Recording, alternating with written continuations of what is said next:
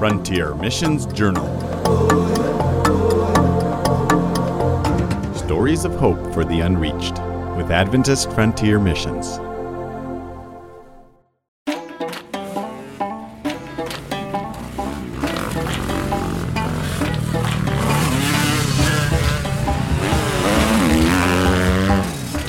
Caleb and I had been riding our motorcycles that morning, taking advantage of some precious downtime.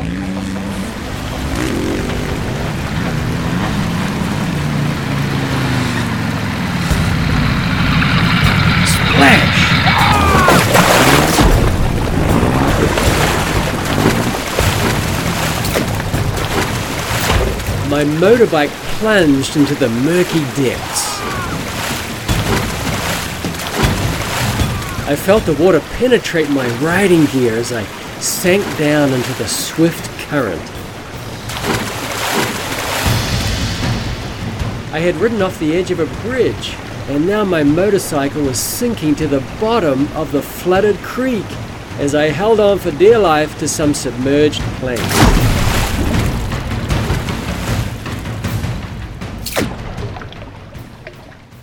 Oh no! What a predicament! Will our missionary be able to save his motorcycle? Will his hand slip and cause him to be sucked under the flooded bridge? Will his son Caleb fall into the raging stream too? Don't worry, stay tuned and you'll get all your answers soon.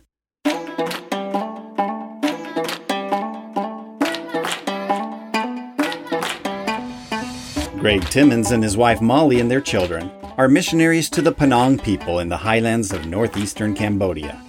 These people are foresters and farmers, and their lives center around worship of nature spirits as they perform numerous ceremonies designed to appease these animistic spirits. Today's story, however, takes place a few years earlier when the Timmons family was serving the Great River people to the south. This group lives in the Great River Valley, making their living by fishing and farming and working in the metalwork and woodworking trades. Unlike their counterparts to the north, they have adopted Islam as their religion. Though, if truth be told, it is mixed heavily with the same animistic practices of their neighbors. It is here, during a break between the monsoon rains, that our story takes place. Greg calls his story Angels in Underwear.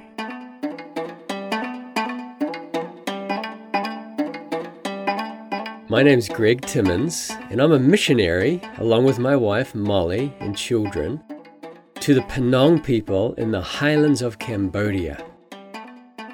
This story comes when we were missionaries in the lowlands with the Great River People Project.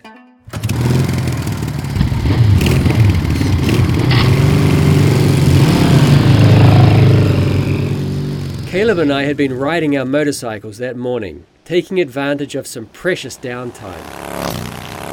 As we pulled away from our house, I felt a strong impression that we needed to pray. Generally, we hadn't made prayer a habit when we went motorcycle riding. After all, we have our own personal devotional time and family worship every morning. But that morning, I sensed we needed it. So, after offering a short prayer, we pulled out of our driveway and made our way along the slippery road through the low hills that rise gently from the great river. Rain from the night before had caused some flooding, so we had to drive carefully through swollen streams and over wet ruts that crisscrossed our path. Most of the streams we had to ride through were only a little over a foot deep. We thought the final stream would be no different. What's the best way to cross? I asked a nearby fisherman as we sized up our final water obstacle. Hmm, keep to the left, he replied. Hmm, must be less bumpy on the left, I thought to myself.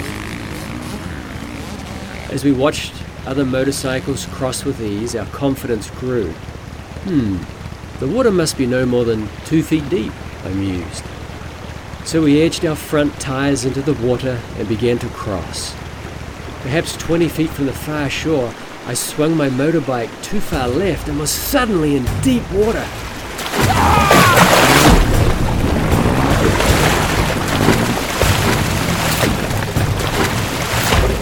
It's a bridge, Dad! Caleb yelled. You've driven off a bridge!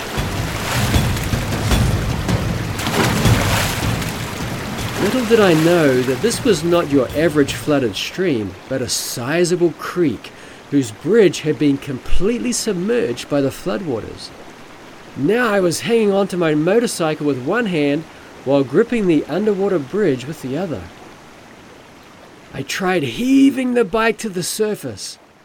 The handlebar reappeared above the brown, soupy water, but it was too heavy to lift higher.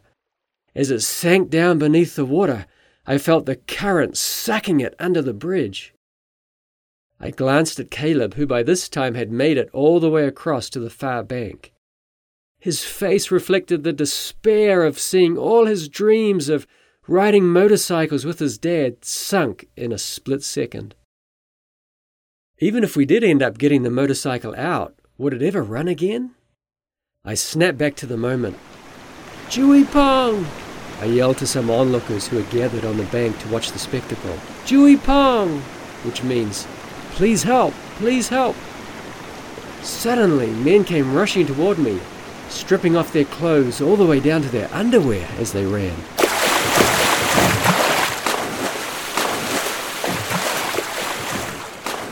Some took hold of the motorbike under the murky water, while others grabbed onto them lest they fall into the surging current.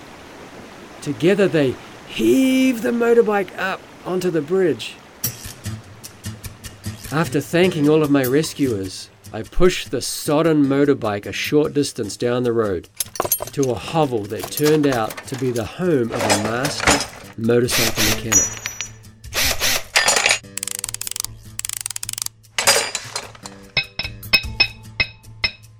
Well, a $10 bill later, and a bit of disassembly and drying with a hairdryer, and my motorbike was practically as good as new.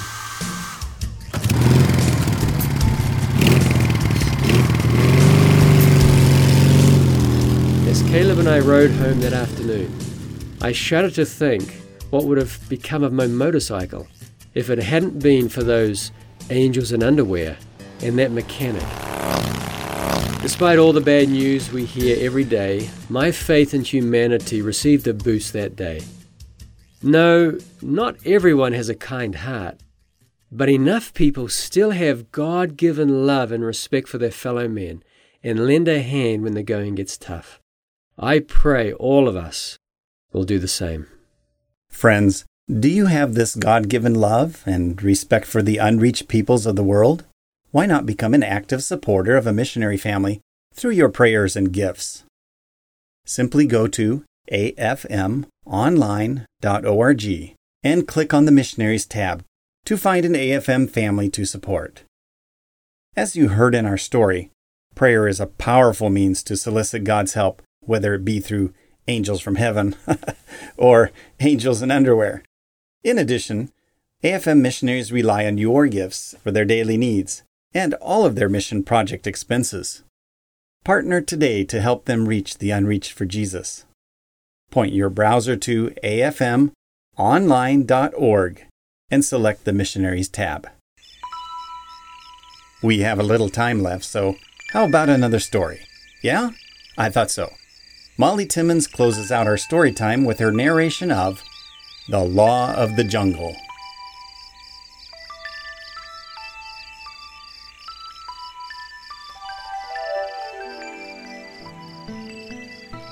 My name is Molly Timmons, and my family and I are working in the Panong Project in Cambodia. And um, our project there, we have a school that's grades kindergarten through sixth grade, and each year they've been adding one more grade. And it's known to be the best school in the area, so it's a real light in the community. Most of the kids are either Buddhist or animist, so it's a real opportunity to share Jesus with the community. Greg and I are also working in a Panong village. We've just finished building our house there. So we're going to be um, living there and planting a church and hopefully training other local workers to be missionaries to their own people.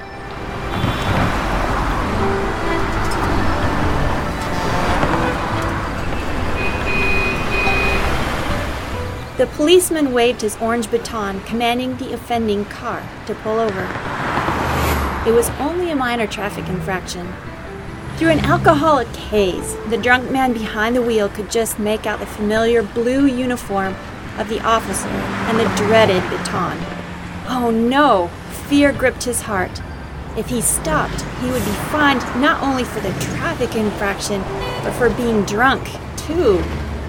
No, he wasn't going to pay. In a delirium of panic, he careened around the barrier that divided the road and fled at top speed straight into the oncoming traffic. The streets were busy as usual. Motorcycles, tuk tuks, bicycles, vendors, beggars, dogs, children. The man ran his vehicle headlong into several motorcycles before he came to a crashing halt.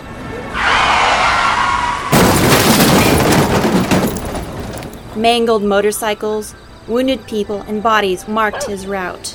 People appeared out of every alley and doorway, and they were furious. Some of them ran to the crumpled car and yanked the injured man out.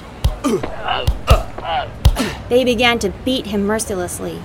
More and more gathered around him, and everyone was taking his turn. Some other men attempted to set the drunk man's car on fire, all while the wounded lay waiting for help. Just then, the police arrived and dispersed the angry mob, taking the now almost dead drunk driver into custody. Did the people who were beating the man get arrested too? I asked my language teacher the next morning. Funny you should ask, she replied. The lesson we will be reading today is about the law of the jungle. In our country, if you don't have money, you can't get justice. If you have a lot of money, you will win. The authorities help if they get enough bribe money from you. If poor people are wronged, stolen from, or have family members killed or kidnapped, they have to take the law into their own hands, and they are not punished for doing so. For example, if someone steals your purse or your motorcycle, and you can catch him, you can beat him to death. If he sneaks into your house at night to rob you, you can kill them for that too. If there are police around, they will interrupt the beating and take the offender into custody. But if the offender has lots of money or powerful connections, he will be out of jail within an hour or two. The crazy thing is that 80% of the thieves, rapists, drug dealers, and drug addicts belong to gangs of young men who come from wealthy families or families of government officials. When they commit crimes, they get off very lightly. Wow, as a Westerner, it's hard for us to imagine such injustice. People here are dissatisfied and agitated. They want change and equality, but change is easier talked about than done. Added to the many other problems people here face, this magnifies our realization that we cannot rescue anyone from this corrupt system in which they must function. But fortunately, that isn't why we're here. We are here to introduce people to a mighty and loving God who will someday make all wrongs right. Someday he will wipe away all tears, and the downtrodden will be honored as children of the King. He will place crowns on their heads with his own hands. They will hear him say, Well done, good and faithful servants, enter into the joy of your Lord.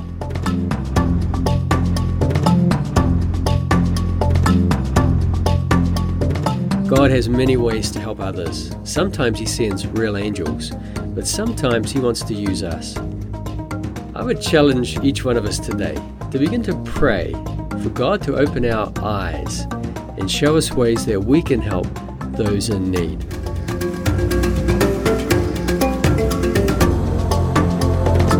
Thank you for listening to Frontier Missions Journal.